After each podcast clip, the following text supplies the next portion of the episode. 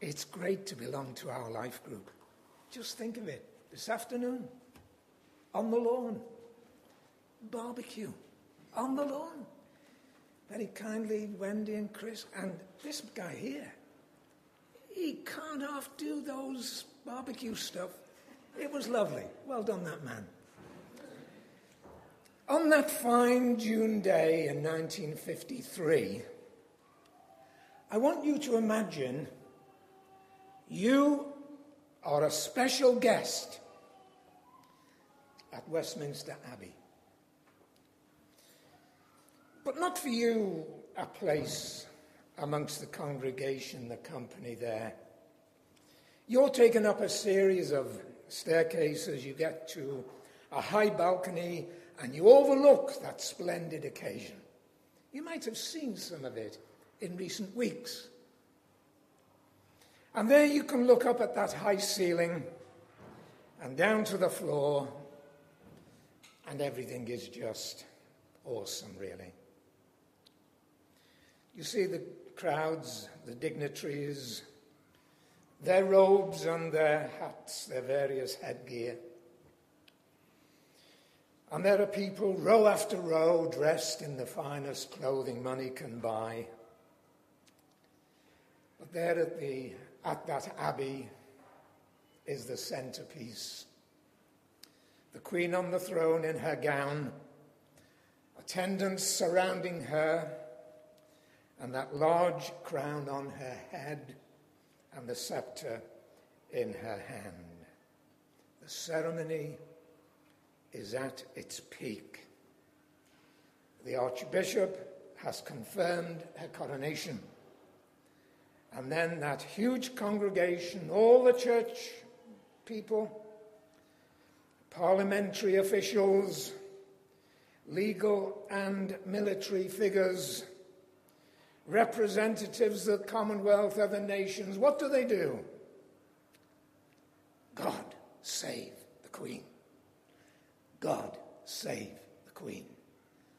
God save the Queen. And you're there. You're caught up in it. It's something that you can feel.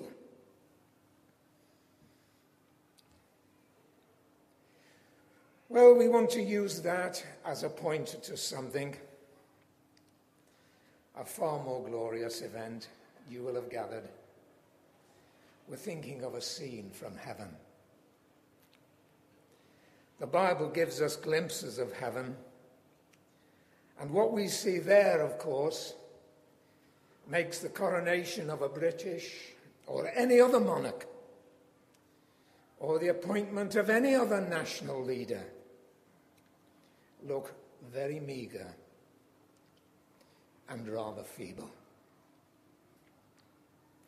Our Lord Jesus prayed in John 17 Father, I desire that they also whom you have given me may be with me where I am to see my glory that you have given me, because you loved me before the foundation of the world. That's what Jesus has prayed for. If you're a Christian, that's where you're headed. Okay? Get that clear in mind.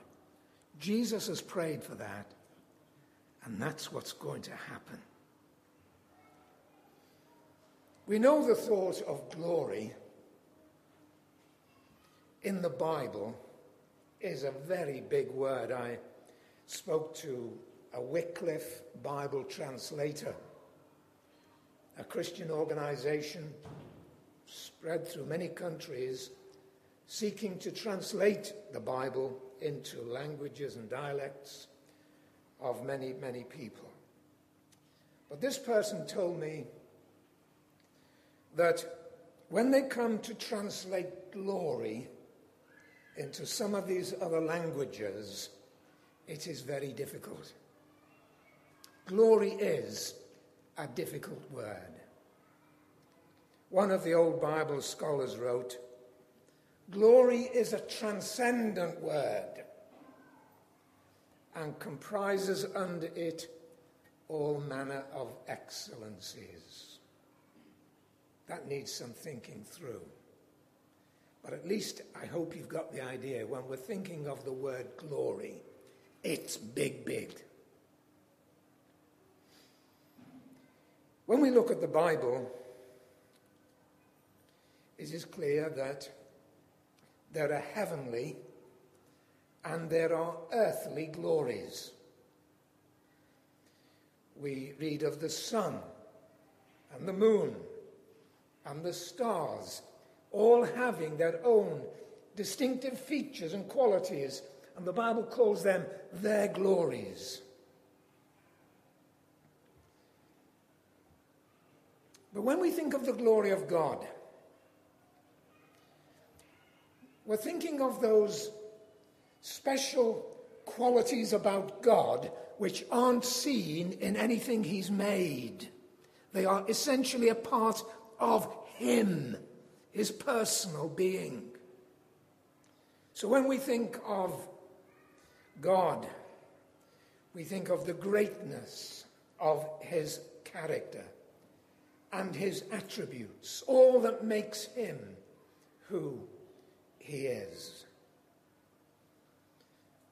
And so we've got this idea in our minds God and His glory. Transcendent, big, big. And we try to illustrate that by using the sun. The sun to this earth is big. And from the sun, light shines and radiates. And as the sun is the sun, light must radiate, shine from the sun. You can't have light without the sun, and because the sun is, we have light. The light of the sun shines, and its radiance is its glory. And that is a picture we want to use of the glory of God shining. Hebrews chapter 1 and the very first two or three verses. Oh, the God's Son is called the radiance of his glory, the brightness of his image. It's as, it's as simple and profound as that. The sun radiates light. God radiates the sun, and both are together. Now, there are five references in the book of Revelation that describe the glory of the Lord Jesus in heaven. And that's what he's prayed that we will see. And you ask God as you are there to ask him to give you a glimpse, just a taster of what you're going to behold in, in that coming day. The first glimpse of the glory of the Lord Jesus is found in the opening chapter of the book of Revelation. And there we see personal features, the person of Jesus from head to foot, the qualities of Jesus that separate him from all other world leaders, great characters, ancient and modern of all times. Jesus stands out as supreme and apart in his personal being. That's brought out in the very first chapter. That sight of splendor which John sees. Now, in that coronation, you see the Queen with the crown, with the orb. You see the garments, you see the whole setting. The Queen is now 50 years further on. Like me, she has less time to live in this world than she's already lived. We're there. You're not there yet, but this guy is.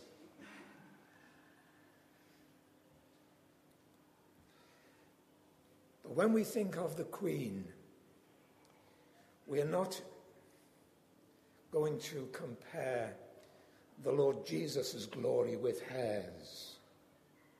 Because the glory of the Lord Jesus is just in his person. That dear lady is a human being. Like other monarchs, she will die. And somebody else will have the crown and the robes, etc., etc. But the glory of the Lord Jesus, the majesty, the authority, the sovereignty, they are in Himself. In Himself. You Bible readers, press your thoughts into that. In Himself, He has those attributes. The next sight of the Lord Jesus is in Revelation chapter 5. Our Queen has been a very valuable monarch and who has really kept the respect for the royal family in place over these years. And in Revelation chapter 5, we see the enthronement of the Lamb.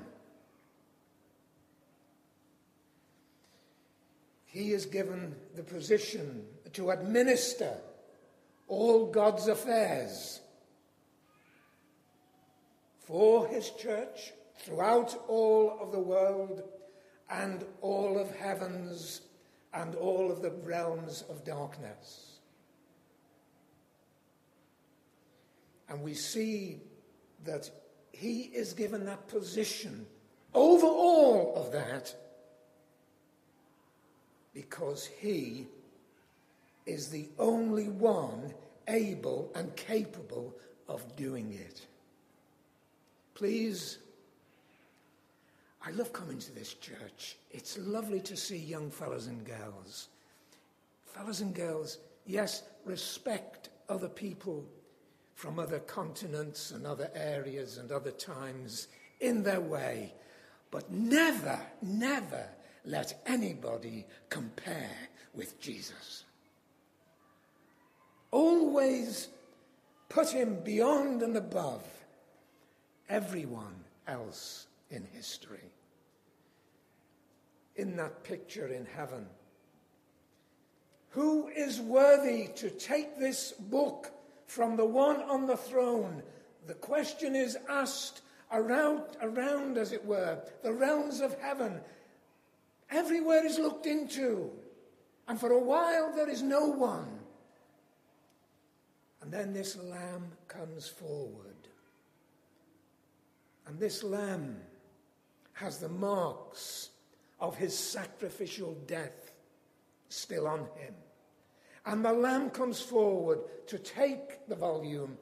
In other words, to then officiate and administer God's authority and power over the world, because all authority has been given unto him in heaven and upon earth. And as you look at that lamb, he bears the marks of his death. His supremacy is proclaimed. And then there is a cycle of worship and praise. It begins with those characters, they're called living creatures and elders. And they begin praising the Lamb. And then the next section goes on to show all the angelic realms praise the Lamb. But it doesn't stop there, for then we read, all who have ever lived. It's a universal praise to Christ.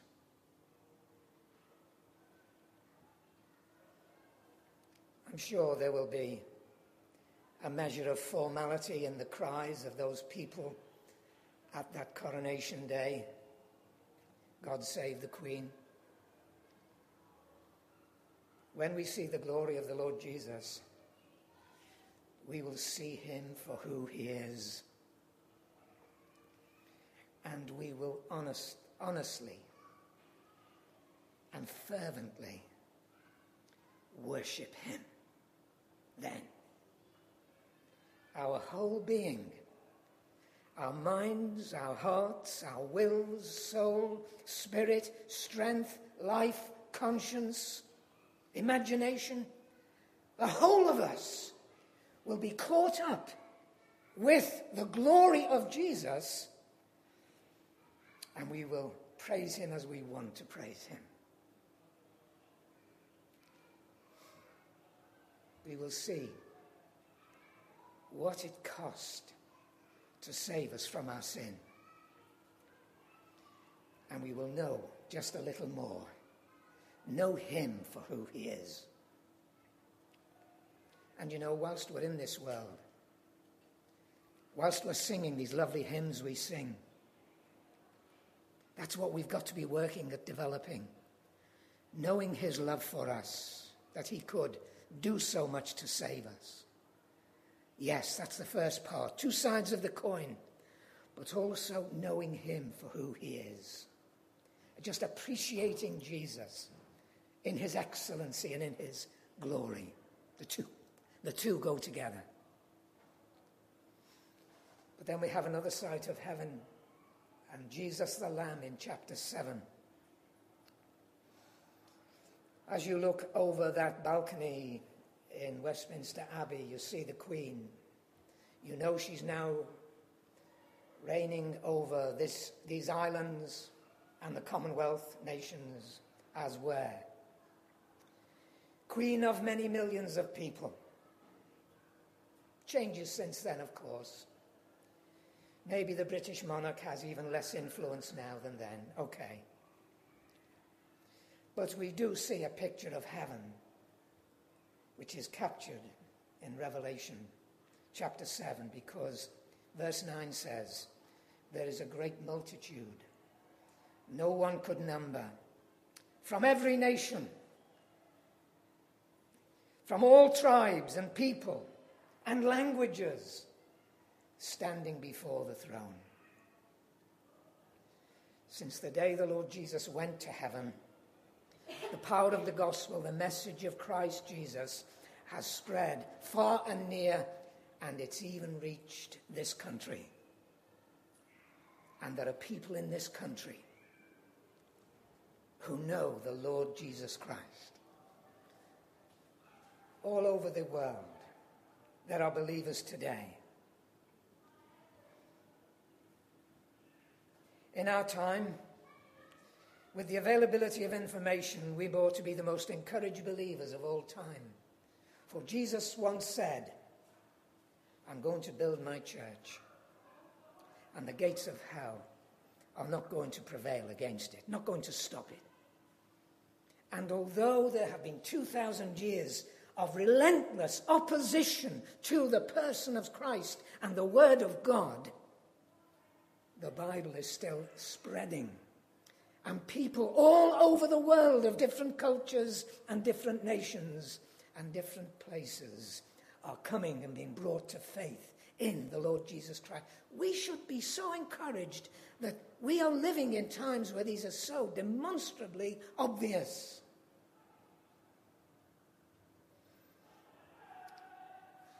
Then there is that lovely occasion in Revelation chapter 19. It's called the marriage supper of the Lamb. And there we see the celebratory glory of the Lord. After the coronation, there was a splendid banquet. And maybe you've been taken along to look at that banquet. But what a meal that must have been on that coronation day not long after post war Britain. None of you will remember it. None of you will remember those, those ration book days. I do. For the things that we read about that they had, it was a feast. But now we come to this marriage supper of the Lamb. And there is a vast note of jubilation in that marriage supper of the Lamb as the church, who is described as a bride, as a bride with her white robes on, as a bride who is prepared and, and ready to meet and to be with the, the one who loves her and the one she loves. This marriage supper of the Lamb, and we read that the sound in heaven is of a great hallelujah. We read that she is clothed in fine linen, bright and pure, which is the, the righteous deeds of the saints. And there is that marvelous meal in this marriage supper. Now, please be patient with me here. Use your imagination for a minute here. Just, you know, imagine. Imagine you're at that table. You're sitting at the marriage supper. The Lord is there. He's the center. You're with his people. Oh, and he's there. You're one of His. And as you're looking around, you look at the wall behind you, and over your head, there is this banner. It's got the word love. The banner over us is love. He's loved us, loving us, and will love us and in your heart you sing, The Son of God who loved me and gave himself for me. You respond, you rise. Now he wants you to enjoy this banquet, this marriage supper of the Lamb. He, as the old authorized version puts it, he sups with us and we with him. He eats with us and we eat with him. There is that, that togetherness, there is that fellow sharing, belongingness. He's with us. We're eating with him. You know, there is that delight. Please, my, my dear friends, please don't write this off as evangelical, as Christian sentimentalism. In this macho, violent world, where macho violence rules so many places, this sense of knowing the love of God in Jesus and appreciating his love for us and our love for him, it far outweighs the destruction and the death and the, the macho of much of this world. It is not sentiment. It is not just poet poetry. This is reality, knowing, sharing, appreciating, love for the Lord and the love of the Lord. Now just imagine you're in another place now. Imagine you're in that upper room. And in that upper room, what do we see? The Lord Jesus, he passed his disciples the plates, the cups. And so we're back now in the marriage supper, and I want you to think of the Lord Jesus passing you things, passing you plates. Imagine this is imagination.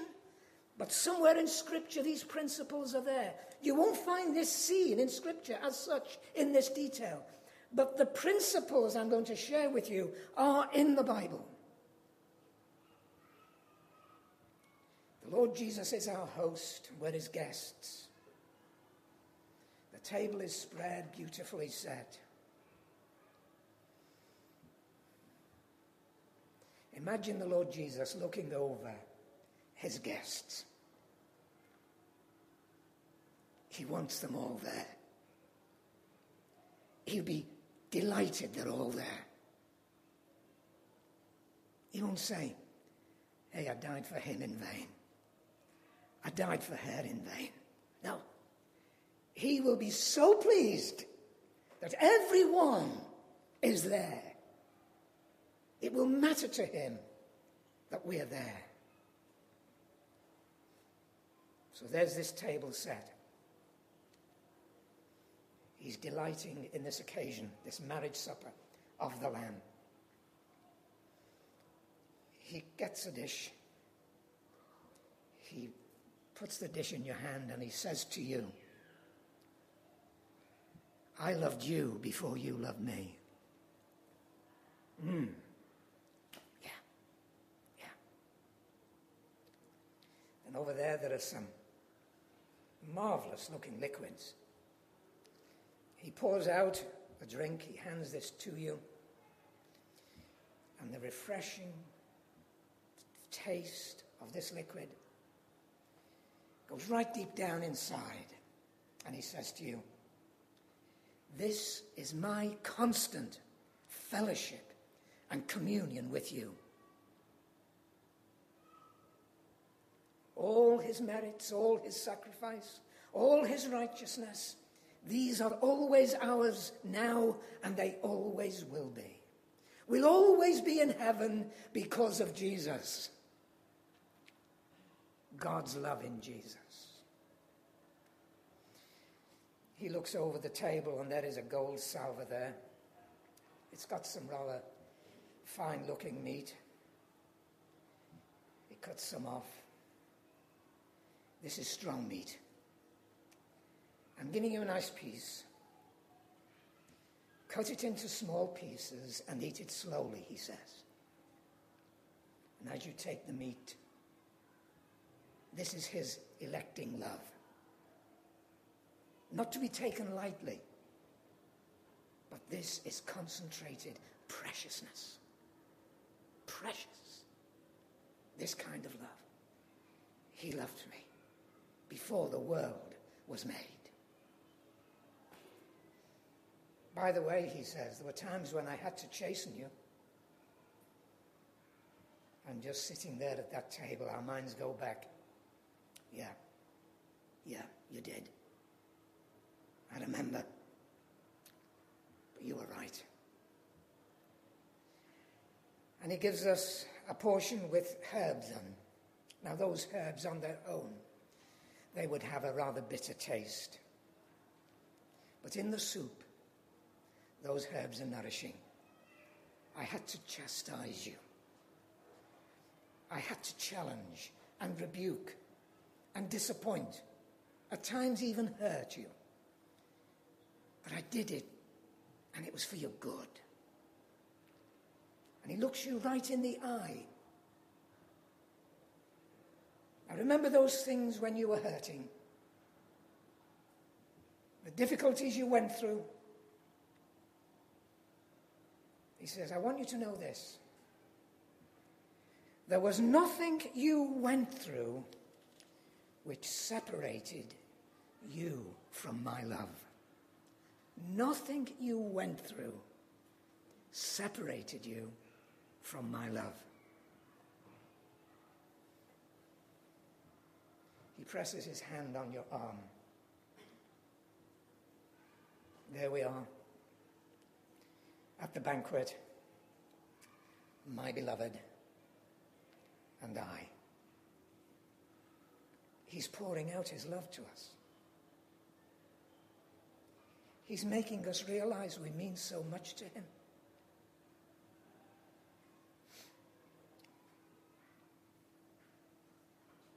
Do you find your heart is cold sometimes? I wonder if I wonder if you feel a bit awkward, embarrassed in thinking of responding to the love of Jesus. I wonder if there is that sense where it's not, it's not what you do.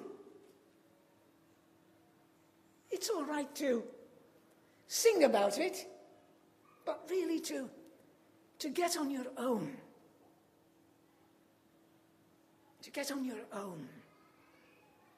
And to say words like this My Jesus, I love thee. I know thou art mine. For thee, all the pleasures of sin I resign. I hope you learn, as I have just begun to learn. I began when I became a Christian, and I'm just at the, the letter A stage of learning how to and to have that warm love for the one who loves me. Remember, we are not macho Christians. Yes, we are soldiers of the cross. Yes, it's hard to be a believer, but in all of that, it's love for the Saviour which really, really matters. The other day, I was watching a news bulletin after the national three minute bell ringing to celebrate the opening of the Olympic Games. And a girl interviewed in her local community with a group of others, she was interviewed and she said, It is amazing. Remember the bell ringing? Everybody rang just for three minutes, was it? The other day? Thursday morning, was it? They rang the bells up and down the country. It is amazing to be part, to be part of something so big. Just bell ringing for an Olympic Games. but, my dear friend, when we take communion, to be part of something which is so big, so big, heaven, God, to be part that. And then we come to that last chapter. And there we see the triumph of the Lamb in his divine glory. The coronation of the Queen. The day is over. It's been a moving occasion. What a wonderful day. You recall seeing her arriving in the coach and horses and that incredible experience, witnessing Westminster Abbey, and then the journey to the celebrations.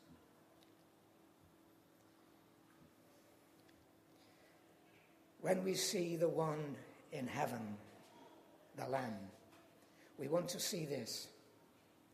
He has perfect communion with the one on the throne.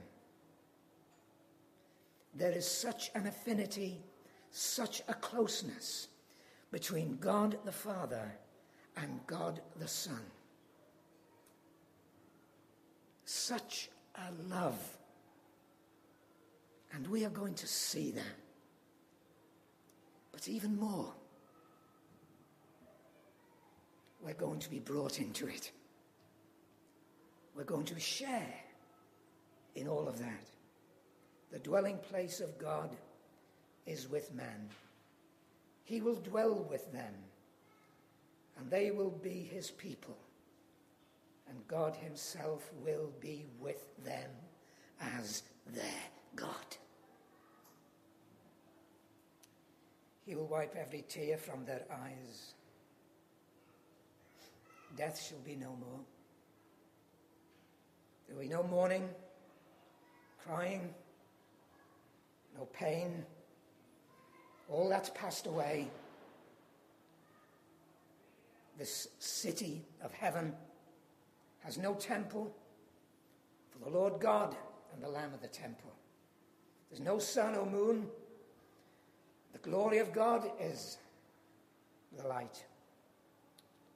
Its gates will never be shut. There will be no night, no weariness, no tiredness.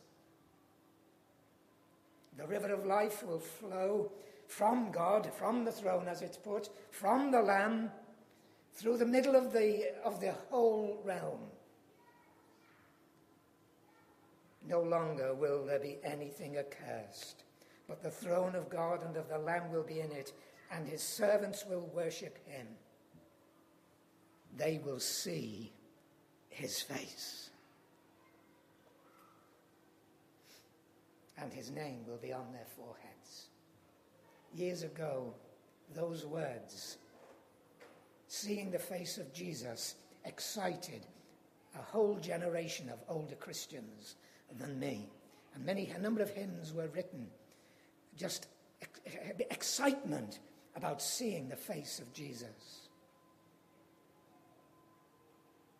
I hope there is a, a staring, there is a moving in your spirit at the very thought of seeing the face of Jesus. The one on the throne and the Lamb will fill the city of God forever they will reign. Someone might well ask, where will the Holy Spirit be? The Holy Spirit isn't mentioned, so it's not for me to just bring him in in that sense. But earlier on in the book, it says the Holy Spirit is always before the throne of God, so he is there. So when we think of these few moments trying to get some glimpse of heaven, I hope in your own thoughts, some hymns have come to mind, some verses of scripture have come to mind while I've been speaking. I hope that you've been trying to think of, of heaven as the Bible reveals it, and of God and of Jesus in heaven as the Bible reveals him.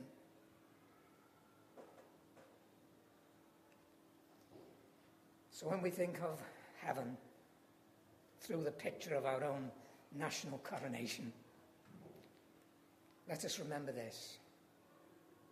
The Bible finishes on a high note. All right? It finishes on that note. God, the Lamb, all his people together. Total delight, holiness, love, praise, service, meaningful living. The thing about that occasion at Westminster Abbey, everybody went back, didn't they? When we get to heaven, there's no going back. No going back. Forever. With the Lord. So when we read those closing words, He who testifies to these things says, Yes, I'm coming soon. I know some of you are younger Christians. If you can just get some, some faint glimpse, some stirring in your own soul of wanting Jesus to come, this preaching will have not been in vain. I am coming soon. How do we reply to that? Amen. Come, Lord Jesus. Lord Jesus. May that be our spirit, our thinking, our delight.